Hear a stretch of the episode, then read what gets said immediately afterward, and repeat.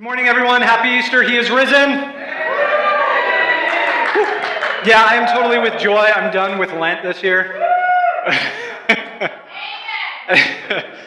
And it was good. I think part of the reason I'm done with it is because we entered into it, especially in the Vespers service in the book of Ecclesiastes, which, man, I love that book, and also, yeah.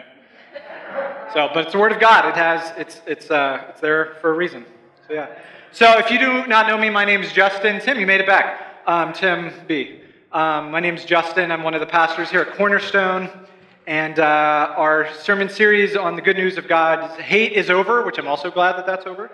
And now we are here, Resurrection Sunday, for today's message. And today's message is about picking up the pieces. And this idea of picking up the pieces is an English phrase.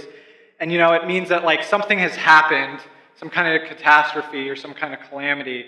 And then to say, like, I'm going to be picking up the pieces means that I'm going to try to, like, kind of reorientate myself so that I can go back to some form of normal, whatever that is. I'm going to pick up the pieces of my life. I'm going to pick up the pieces of the situation. And we're going to head over into something more normal. And I think every single one of us can kind of relate to that phrase of picking up the pieces, especially over the past 18 months. And the way COVID and cultural division and everything else has just overtaken a lot of our time and energy and heart, and we as the people of God need to engage those things properly. But there's also this idea of, like, hey, we need to pick up the pieces and move forward in the appropriate way. A funny story about picking up the pieces that didn't go well. Who here has heard of the 1970 story about the exploding whale? Raise your hand. Okay, so maybe only a quarter. Good. If you want to watch the full story, the news report, go on Facebook, on our Facebook page, Cornerstone's Facebook page, and it is absolutely ridiculous. Even the news reporting is so ridiculous in the way that they use phrases and language about blubber and all kinds of stuff. It's crazy. So if you're not familiar with this story, in 1970 at Florence, Oregon, there was a sperm whale that washed up on shore, and it was dead. And they were trying to figure out, hey, how do we move this 45-foot, 8-ton dead whale? And so what they decided to do, one of the things the report says is that nobody wanted to cut it up, so what else do we do? Like, one of the reasons it didn't get taken care of is because nobody wanted to take the time to cut it up into little pieces and dispose of it properly. They're like, no, what should we do? I don't know, let's blow it up with dynamite. And so they got half a ton of dynamite, and here are the workers that are going and placing the dynamite by the whale carcass. And they're like, so what we're hoping is going to happen is that it's going to basically disintegrate this whale. And in disintegrating this whale, there's just going to be these really small pieces that are going to be everywhere. It'll blow, you know, it'll go towards the sea, the majority of it, the rest of it, the scavengers, the crabs, the birds, and everything else will come and will go ahead and clean it up, clean up this mess. Well, they did that. But, like, in the middle of everything, everybody's like, woo! Again, watch the video. Everybody's excited, like, yeah, this is work. And it's funny because they got I think it was the Highway Commission to come in and do this. So I don't know if the Highway Commission in Oregon just had extra dynamite around, and they were like, we need to get rid of this, and blowing up a whale sounds like fun. So they did all that, but then things did not go the way that they thought it was going to go. So screams of elation of, like, yeah, kind of like a 4th of July, woo, turned into, like, this horror movie where pieces of blubber big enough to smash the tops of cars came and started going all over the place, and people were kind of running for their lives. Nobody was hurt. Everybody got a little bit of blubber and carcass on them and everything else. But it was a dangerous situation, and so these guys were like, well, that didn't work. And this guy here just cracks me up. If you watch the video, I don't know if it's because I feel like I would be him in the whole storyline. He's just like, huh, yeah. He's just so nonchalant about it. And so they had this idea of how to take care of a situation. And they tried to go and do this extreme idea, and it didn't work. Things didn't go as planned. And quite literally, what did they need to do? They needed to go and pick up the pieces, quite literally, all around the place. And so it made more work. They ended up burying the carcass and cleaning up the other stuff, but it did not happen. So today in our story, we're going to be in John chapter 21 if you want to turn there, but today in our story, Jesus is picking up the pieces of his disciples. Jesus is picking up the pieces of his disciples, and specifically the apostle, the disciple Peter. And so Peter had this plan in his head. I'm sure he did, because we all have these things that we're called to something. Jesus was called to follow Jesus, and he kind of had this idea of how things were going to go. And if you track, the life of Peter in the Gospels, we have what Joy read this morning in Luke 5 about how he fell down and worshiped God and said, "I am a sinful man, Lord."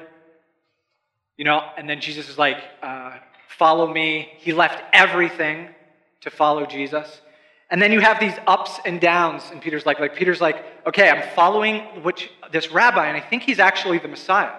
I think he's actually the Son of God." And so this imagination starts going on about what that's going to look like and what that's going to be. And so are there these highs and lows where Peter is someone who walked on water, trusting in Jesus, but also slipped and started to sink. He casted out demons. He preached. He healed. He was also called Satan by Jesus, not one of the high points. He saw Jesus' glory in the transfiguration when Jesus revealed his glory with Peter and James and John. And God Almighty was saying, like, "This is my beloved son. Listen to him." He asserted that he would never, ever reject or abandon Jesus. Like all these other jokers, God, that you called might end up abandoning, but not me. And then what ends up happening is that Peter ends up rejecting Jesus when things get tough, when Jesus is headed to the cross, and he rejects him not once, not twice, but 3 times. And so this is after the resurrection now. Jesus is risen, hallelujah, and now he's coming to pick up the pieces of his disciples, to remind them of who they are, to remind them of who he is, and to remind them of what they are called to do and to be. So this idea of picking up the pieces means some kind of restoration. So here's the main takeaway, along with 4 application points, if you're into that kind of stuff, that we'll be revisiting. So the main thing is that the resurrected Lord, today, just as he did back then, is restoring the calling, meaning the purpose, and the character, meaning the integrity of his followers. The key verb there is. Did he do that? Was he doing that in this story? Absolutely. But we need to put ourselves into the story and also receive from the Spirit today that there's things in each of our lives that God is looking to pick up the pieces. There's things in our lives that God is looking to restore as far as what he has called us to and the ways in which we do those things, which I would say is a type of character. So the 4 application points today would be, each disciple's voice is unique, and you should submit yours to the kingdom. That a healthy spiritual diet involves wine and bread and fish, and I'm not trying to be trendy and do the latest fad of food. I mean this in a spiritual way. That a healthy spiritual diet for us Christians, metaphorically, is wine and bread and fish. 3rd, comparison with one another or with others corrupts complexion, or you can just say character. Comparison corrupts character. I use the word complexion for a reason, which we'll get into, but if that word seems a little bit weird, just think of it as character, as a viewpoint, as your attitude, as your convictions. Comparing yourself to one another, to each other, corrupts that. And then the question I want you to leave today with personally as we listen to the story of God is that, do you love Jesus more than blank? And if you do, what is he calling you to do? Then what? Do you love Jesus more than, and fill in the blank, what is something that you really love? What is something that brings you significance? What is something that you might even be called by God to do, but do you love Jesus more than that thing? And if so, what could he possibly be calling you to do today or now in this season of life? Then what are you to do? Great. So before we get into that, so picking up the pieces, we're going to take a little bit of time and geek out on the Bible a little bit, which some of you might find this like boring or annoying. I think it's fascinating. So in John 21, Peter and Jesus are the main relationship in view. However, there's another important person, another important voice that is there, and that's the disciple that Jesus loved. The disciple that Jesus loved. I've taught many, many years ago about the disciple that Jesus loved. I've come over the past 3 years to reconsider who that disciple actually might be. And so I'm going to present a little bit of evidence for that. And I don't want us to get wrapped up in this, but it is playing into the point of our story today, especially the unique voice that we each have and how me saying something and say Peter saying the exact same thing can carry a different tone and a different texture to the world around us. And how all of those different tones and textures are important as the body of Christ to submit to the health of the community, to the glorification of God. So who have you been told before has been the disciple that Jesus loved? Even by me. Who's the normal?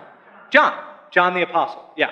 So this is a matter of, who did Jesus love more? Jesus loved everybody, but in the text it specifically says this disciple that Jesus loved.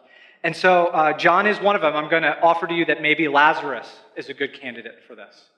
And I'll let you know why in a minute. But this idea of the disciple that Jesus loved appears 5 or 6 times in the book of John only. It's not in any of the other Gospels. He was somebody that reclined next to Jesus at the Last Supper, at the last meal. So that brings in the question, well, if you're saying it's Lazarus, was there more than just the 12 at the Last Supper? That's a good question. I'm glad you're thinking about that. Another place the disciple whom Jesus loved appears is that when Jesus is being crucified on the cross, if you read the Good Friday devotional, this idea that Jesus is being crucified and basically puts his mother Mary under the care of the disciple that Jesus loved. That's the second place the disciple of Jesus loved appears. The disciple that Jesus loved also appears in John 20 during one of the empty tomb stories where Mary comes and says they've taken his body because she doesn't know what's going on. They didn't take his body. He rose from the dead. Hallelujah. And Peter and the apostle that Jesus loved, which is a really long phrase to say, by the way, ran to the tomb. And which one made it first? Was it Peter or the other one? The other one. And then Peter caught up, and Peter actually went into it. And then in John 21, our text for today, there's multiple instances where the disciple that Jesus loved experienced the resurrected Lord. There was this question about his mortality, not his morality, his mortality, about when's this guy going to die? And then there was also this notion that he made a significant contribution to the book of John. One way or another, he made a significant contribution to the book of John. So, like everybody, most people here said that the traditional favorite is John the Apostle. Historically, and with church tradition, this is where we get the notion that it was John the Apostle, son of Zebedee. His brother was James, part of the inner circle of Jesus' crew, Peter, James, and John. That was the disciple that Jesus loved. We get this from early church history. This church historian, Eusebius, that in the 4th century found a text from this other Christian, early Christian father that was Polycarp, and he thought that he was making the link between the disciple that Jesus loved and the apostle John. Are multiple people getting me water right now? Thank you. And so church history, this is, if you read commentaries, 80% of them will say, and everybody's clear, like it is not definitive because it doesn't say through the text definitively who it is. So there is curiosity and exploration that is within the realms of orthodoxy in this. I'm not trying to be weird or heretical or anything. And then one of the biggest things is at the end of John, the last couple verses, it says, this disciple that Jesus loved was the one that testified and wrote these things. Now the question is, did he write all of it? Was he a contributor? Because it was definitely a community under John that brought it together. Thank you, Barry. I want to see how many cups of water I got. 4? That'd be awesome. But the traditional favorite is the Apostle John. If you're a teacher and you've ever taught this, and you're like, Justin's either a heretic or I'm a heretic for teaching this differently, don't feel that way. The truth of the risen Lord does not change based off of who the beloved disciple is. Okay? So don't get hung up on that. I do think it's interesting to explore and study and to geek out a little bit. So then the second option, there's 2 and 3, is Lazarus. I know, I'm going to need a bathroom break now. The other person is Lazarus, and this is considered, or I'm labeling it as the textual favorite. And why is that? The disciple that Jesus loved only appears in which gospel? John. And that phrase, the disciple that Jesus loves, only appears after John 11. What happens in John 11? Lazarus is resurrected by Jesus. And in chapter 11 of John, as we're talking about the story of Lazarus, it mentions three different times how Jesus had a love for Lazarus. The one that you love, Jesus, is sick. It talks about how Mary, Martha, and Lazarus, who were all related, were loved distinctly by Jesus. Again, Jesus loves everyone, but it's calling attention to this. And then one of the only times Jesus weeps in Scripture is during this story. And everybody's like, oh, see how much Jesus loved Lazarus.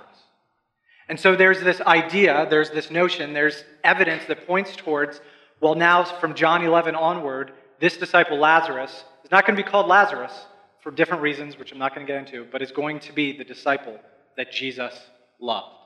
The disciple that Jesus loved. So how does that play into this evidence up here as we play into this? So were there more than 12 people at the Passover meal? That is very unclear. We know that the 12 were there, right? But especially in Jewish culture and Passover meals, it probably would have been bigger than that.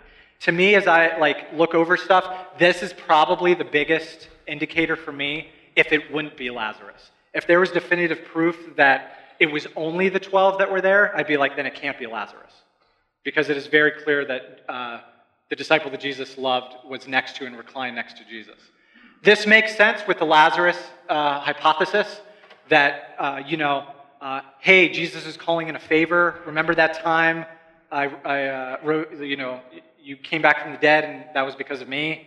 I was wondering if you could take care of my mom now. But there was this love that was between them, and maybe Mary entered into with the other Mary and the Martha and Lazarus and entered into her home to be cared for and to care for one another. Saw the empty tomb from the idea of narrative play. I think this is the strongest in my opinion because of the fact that you have Lazarus and Peter, I'm just going to say that's who it is now, running to the empty tomb. And the other disciple, who is Lazarus, gets there first. But does he enter into it? He doesn't. He stops outside of the tomb and sees the grave clothes and sees the linen. As I put myself in that, if it is Lazarus, in that place, I get there, and what's going to rush over me at this point? Emotion? PTSD? Seriously, you were dead and you were buried in something like this for 4 days. And then you run to this, you're kind of excited, or maybe you're not even excited because you don't even know if he's resurrected or stolen. And you get there, but then as soon as you see it, and the linen, the grave clothes, and the tomb, it just hits you. And there's just this that pushes you back. Peter goes in, notices the grave clothes and everything. I believe the disciple that Jesus loved does then enter and sees that. But so that's very plausible. And then here, the idea of, in our text, there's two other disciples that are not named. That could be, one of those could be Lazarus. And question about mortality. If Jesus rose me from the dead, there might be a question is Justin ever going to die? Because Naomi and I semi-joke around the idea that it's kind of mean that Lazarus has to die twice. There was this cool glory moment, but he's going to have to die twice. And so maybe the apostles and the community were so what's going to actually happen to Lazarus? Is he going to be alive until Jesus comes back, or what's happening? And then made a significant contribution to the Gospel of John. You can look at this later, but it almost seems like the Gospel of John, in one version of it, could ended at the end of John 20. There's this little thing about it's almost like an ending block, that it could have just stopped there, and John 21 could not have been there, and it seems like it would have kind of come to a conclusion. But then there's this whole other chapter. So the question is, when it says at the end of John 21, the beloved disciple, we know him, and he testifies about these things. Is it saying he testifies about the whole book of John? Or is it just testifying about this latest storyline that was part of it? And we don't know that. We have to be humble and be there's certain things we don't know. And again, this is just geeking out, kind of looking at that curiously. Don't get wrapped up in that. But for our sake today, I'm just going to assume that it was Lazarus that was there with the disciples, and he is the one that is the disciple that Jesus loved. If you have any problems with that, talk to me next week. Don't talk to me after the service. And we can, I can point you to different resources that I could probably find online if you want to dig into that a little bit more. So, everybody with me? Still here? Okay.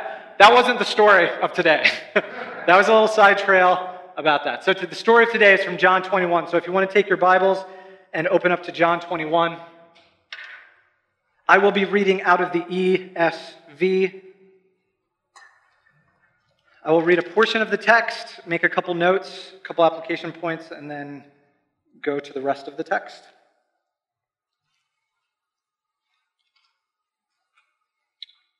John chapter 21.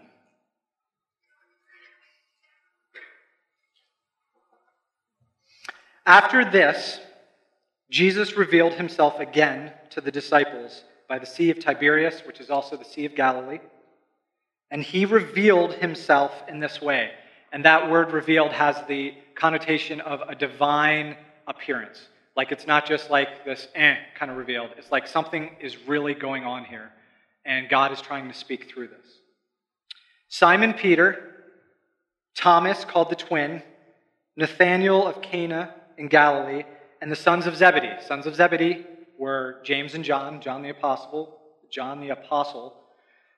and two others of his disciples were together. So then we have these two unnamed disciples. And Jesus had more than the 12 disciples. We know at times he sent out 70 of his followers. At other times there was mention of both men and women, people that were not part of the 12 that were his disciples. So while we're used to focusing on the 12 disciples, and rightfully so, Jesus had more followers than just the 12. Simon Peter said to them, so this is after Simon has seen the empty tomb. This is after he betrayed Jesus the rooster crowed 3 times because of his denial and all of this other stuff, that he's back to what he was doing before. He says, Simon Peter said to them, I am going fishing. They said to him, we will go with you. So Simon has this natural leadership ability, at least within this group.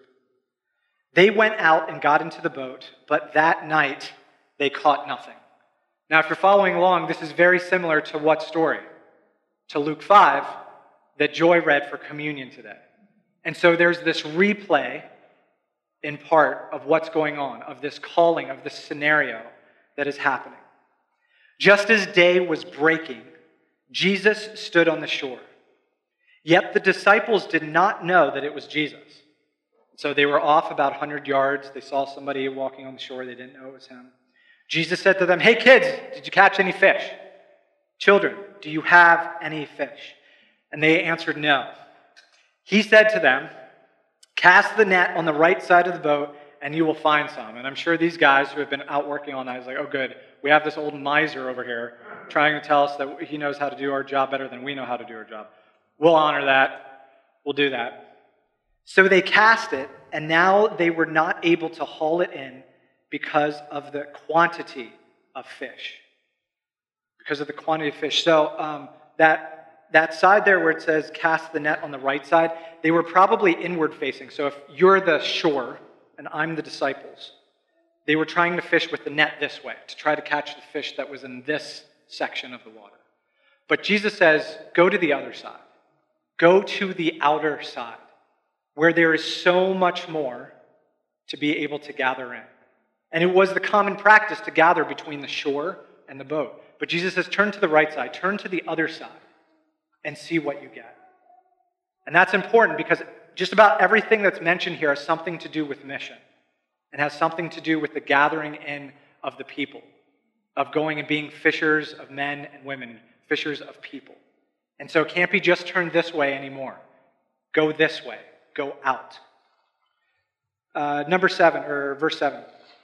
That disciple whom Jesus loved, therefore, said to Peter, it is the Lord. When Simon Peter heard that it was the Lord, he put on his outer garment, for he was stripped for work. He would have had some kind of clothing on, but it might say in your translation, naked. He wasn't just flapping in the wind out there. He had some kind of stuff over him. It was just his outer garment was there, so it's not anything weird. he put on his outer garment. So when Simon Peter heard that it was the Lord, he put on his outer garment, for he was stripped for work, and threw himself into the sea.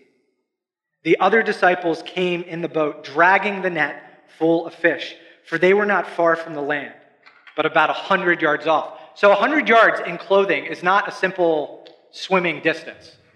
Has anybody done that recently? No? That would have been effort. There was excitement in Peter's voice. There was excitement in Peter's mind that this could be the Lord. As these things are happening, the disciple that Jesus loved picked up on it. He's like, wait a minute, this has happened before. All these fish are coming. We didn't catch fish at all. Now these fish are coming. Wait a minute. And he notices that it's God. He notices that it's Jesus. And he says to Peter, it is the Lord. And Peter's excited.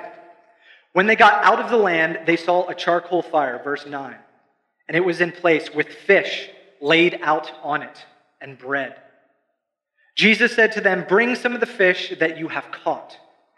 So Simon Peter went aboard and hauled the net ashore full of large fish, 153 of them. What does 153 mean? Again, this is one of this is curious. It doesn't say, so don't get wrapped up in it. But it could just be like, that was a lot of fish. We want to count to be like, hey, go see how many points is on that buck, right? It's this huge thing. And so they go and they count the number of fish, and it's 153 fish. That's just what it is. The Gospel of John also has a lot of symbolic numbers in it, and it's possible because of ancient Near Eastern and ancient world mathematics that this could be what is called a triangular number. I'm not going to get into that. But what it means is that when you add 1 plus 2, you get 3. And then you do 1 plus 2 plus 3, and you get the next number. And then you go all the way up through that. This is called a triangular number. So what is the base of the triangular number of 153? Anybody quick math? 17. It's 17. And so there's this possible symbolic number of 17 that refers to, in the book of Ezekiel, when it talks about men fishing, to the nations of the world. And in Acts chapter 2, when it talks about 17, the 17 nations that are mentioned that was part of the known world at that time. So there's also this possible symbolism here that like, hey guys, are you picking up on this? This is a large catch, but I'm saying something more than I'm just providing you a fortune of fish. There's something else going on here that means that it's more than just this. And although there were so many, the net was not torn. The net was not torn. The ingathering happened and things did not break. Jesus said to them, come and have breakfast. Now, none of the disciples dared ask him, who are you? They knew it was the Lord. Jesus came and took the bread and gave it to them, and so with the fish. This was now the third time that Jesus was revealed to the disciples after he was raised from the dead. The word of the Lord. Thanks be to God. So what can we take from this as we think about the disciples in this section of the text? And we have another half chapter, so I will try to make it quick. So again, we're looking at Jesus picking up the pieces of both character and calling. Calling, your designated purpose. Not to be like so minute, but just like what has God called you to? In general, God has called all of us, every single one of us, to love him and to love others. That's the general calling. But are there other ways? How do we enact that? It's part of your calling. And then also the character. How do you go about with your calling? So we could have Sammy and me that have the same calling, that we have the same calling in the kingdom to do this thing. But Sammy's character is a lot better than Justin's character. And so when he goes and he does his calling, he is going to be full of integrity. He's going to be full of conviction. And me, Justin, if I'm not watching out for it, if my character, if my integrity is slighted, that is going to affect how the calling happens and how I do the calling. And I could be more successful than Sammy at my calling, and yet actually be not as successful because of the character within me is totally off. And so while outwardly, oh, Justin is doing this or that other thing, I could be a dead grave inside. But Sammy, as a man of integrity and of conviction, a man of good standing, he could be doing the smallest thing in his calling, and yet is the most fruitful because his character and calling aren't divorced from one another. So as we think about character and calling, Jesus restoring this to his disciples, let's talk about calling here. So one, each of the disciples' voice is unique, and you should submit yours to the kingdom. It doesn't overly matter if the disciple that Jesus loved was Lazarus or John. What matters is that it is the Lord. That it was that person that said, it is the Lord. And so, like I said before, each of us could say the exact same thing. So let's take this, it is the Lord. It's the Apostle John saying, it is the Lord. That's going to carry some kind of different history. That's going to carry some kind of different baggage even. That's going to carry, I saw him on the Mount of Transfiguration. He was the one that called me to come out of my father's business and to follow him. Or Lazarus, it is the Lord. He's the one that loves me. I know him. I know his figure. I know his voice. He's the one that raised me from the dead. The person of Jesus is the same, but the texture and the tone of saying it is the Lord changes slightly. And we need that texture and tone in the church. Not just some guy or woman every single week talking with the same texture and tone from up here, but of us talking to one another and encouraging one another and exhorting one another and comforting one another. This past week, Naomi and I got not in a fight. It was more like this part of our story. So one of the things that I wrestle with is comparison in certain aspects with other people. This week, Naomi met with somebody, and I was like, "So how was your meeting?" And she was going into it. I was like, "Oh, good." And then she was like, "Yeah," and then my counselor told me this thing, and I just started looking at her, and it was like this thing that she's telling me was like the first time she's ever heard it. And I just keep looking at her and she's like, why are you looking at me so weird? I have said that 12 times in front of you, to you before. And so I'm like, oh, great. We'll get to comparison in a minute. Another thing that I say the exact same thing somebody else says, I don't get listened to. Well, let's flip that in a redemptive way. That the fact is that Naomi heard that this time, and that was the really important thing. And sometimes in our lives, we need to hear the exact same thing with different tone and texture towards us.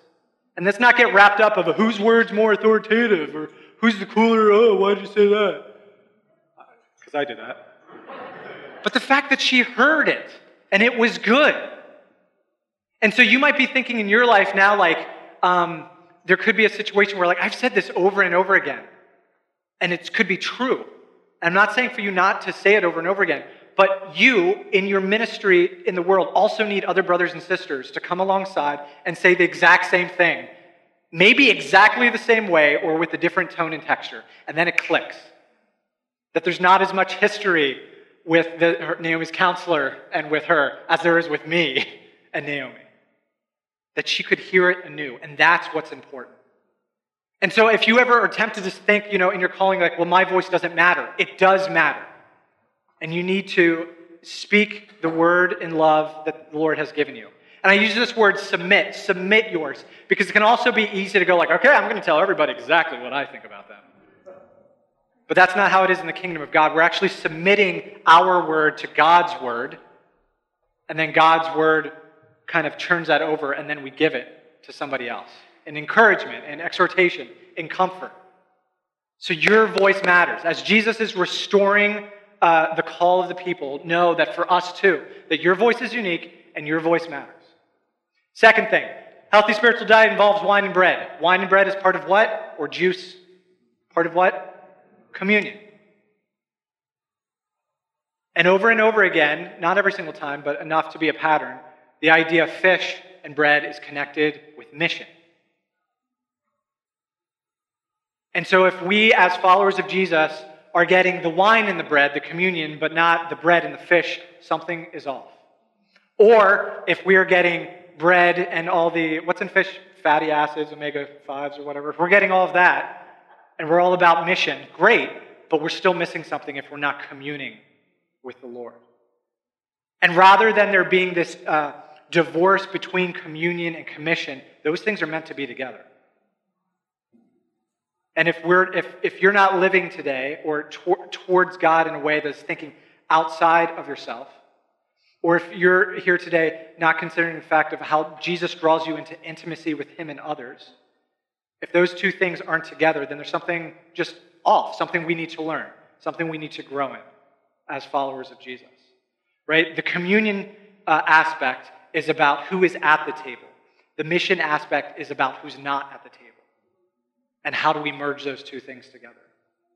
That is our calling as Christians. How that gets worked out, there's a variety of ways for that.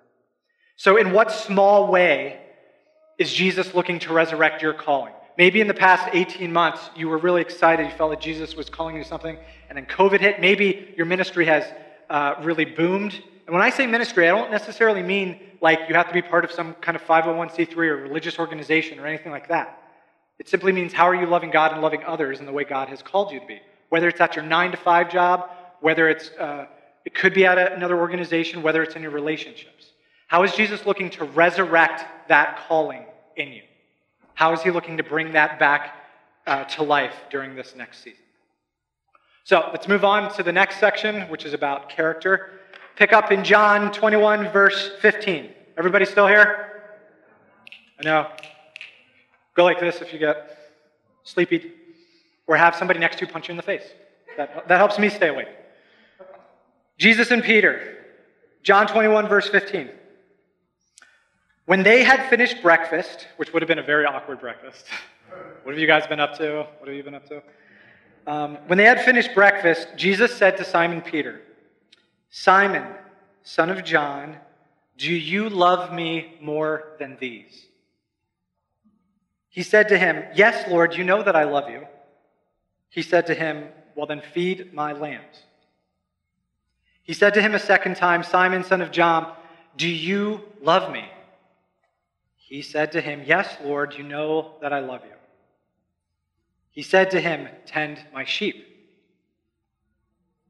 Jesus said to him a third time, "Simon, son of John, do you love me?" Peter was grieved because he said it to him the third time, "Do you love me?" And he said to him, Peter said to Jesus, "Lord, you know everything. You know that I love you." And this is obviously a restoration of Peter denying Jesus three times, of saying, "No, I don't know him. I don't love him. No, him? No, you're mistaken. That was somebody else. I wasn't with him. No, I absolutely do not know who he is." And then he left. And he cried when at the third time when he denied Jesus. So this is like a restoration. This is a Jesus holding Peter accountable, really. Jesus said to him, "Then feed my sheep. Truly, truly, I say to you, when you were young, you used to dress yourself and walk wherever you wanted. But when you are old, you will stretch out your hands, and another will dress you and carry you where you do not want to go." This he said to show by what kind of death he was to glorify God. And according to church tradition, Peter was crucified. According to church tradition, he asked to be crucified upside down because he didn't want to be on the same playing field as Jesus. And I was trying to find out, I didn't want to go down that rabbit hole. Can you even crucify somebody upside down? So I want to look into that more. But that's what church tradition says when it talks about, we know that he died somehow by the stretching out of his arms. He was led somewhere else. Jesus is saying, you weren't willing to die with me when I was crucified. And I knew that was going to happen. But I'm letting you know now that in the future, if you continue to follow me, this will happen. And so Jesus is setting up the reality, the cost of following him. And after saying this, Jesus said to Peter, "Follow me." Verse 20, Peter turned and saw the disciple whom Jesus loved following them, the one who had been reclining at the table close to him, and said, "Lord, who is it that is going to betray you?" When Peter saw that disciple, he said to Jesus, "Lord, what about this guy? What about this man?" So if this is John, the Apostle John, John lived an awfully long time. He was probably, according to church tradition, 80 or 90 years old. And so it could have been like, oh, was John ever going to die? But then also, if it was Lazarus, same thing.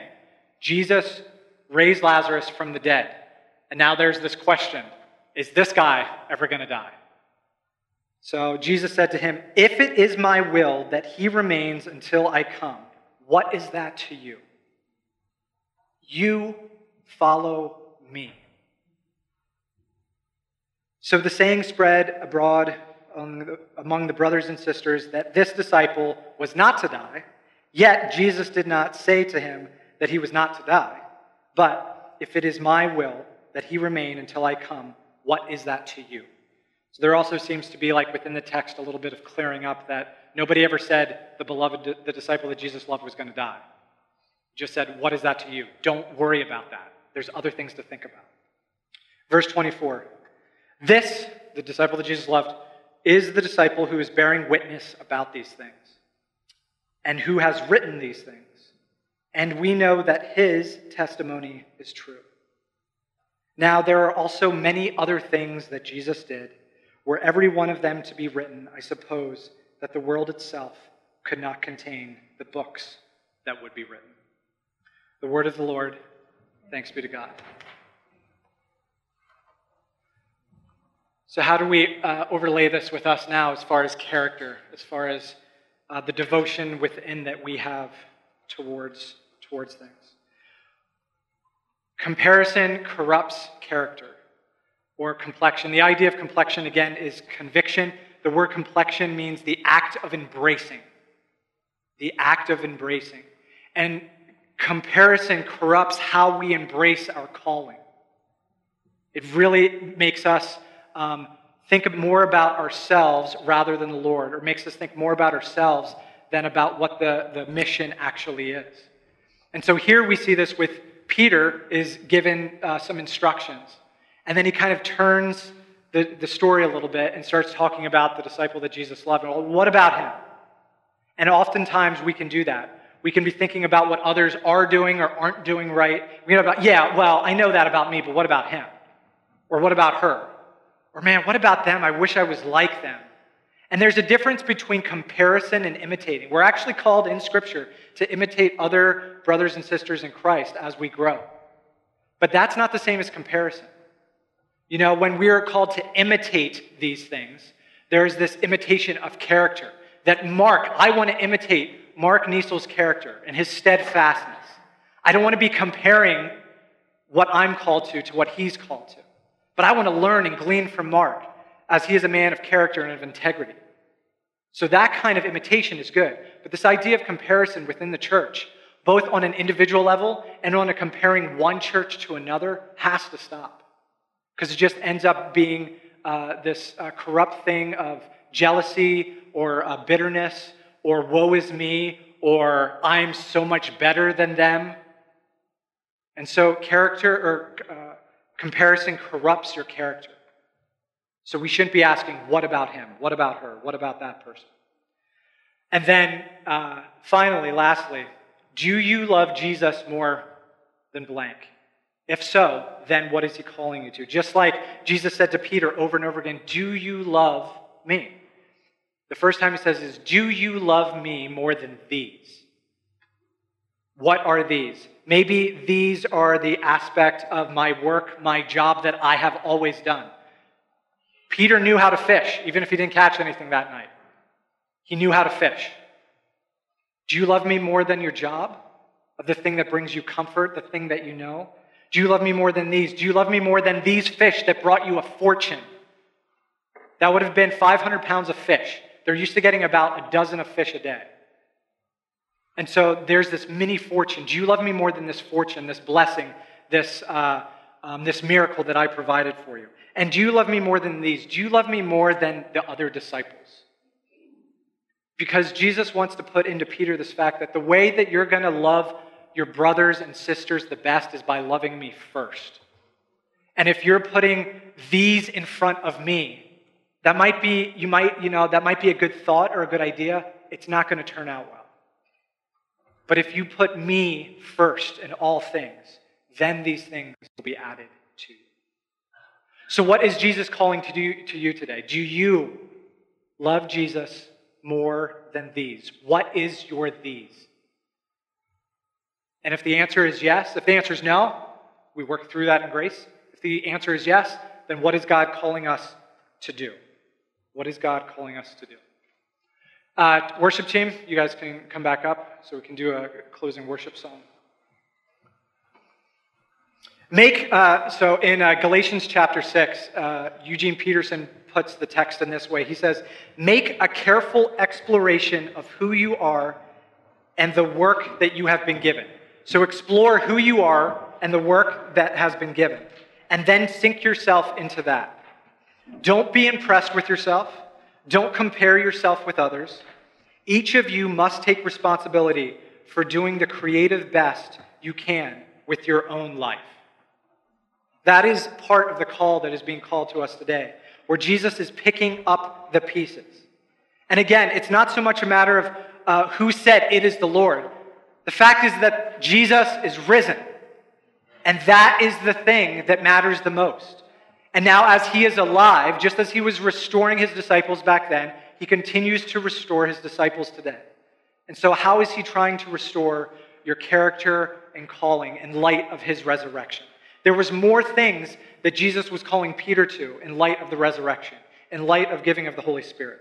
And this doesn't need to bog us down. This doesn't need to make us go on a 22-day retreat that I have to find the distinct meaning of our life. It just means we have to follow the Lord.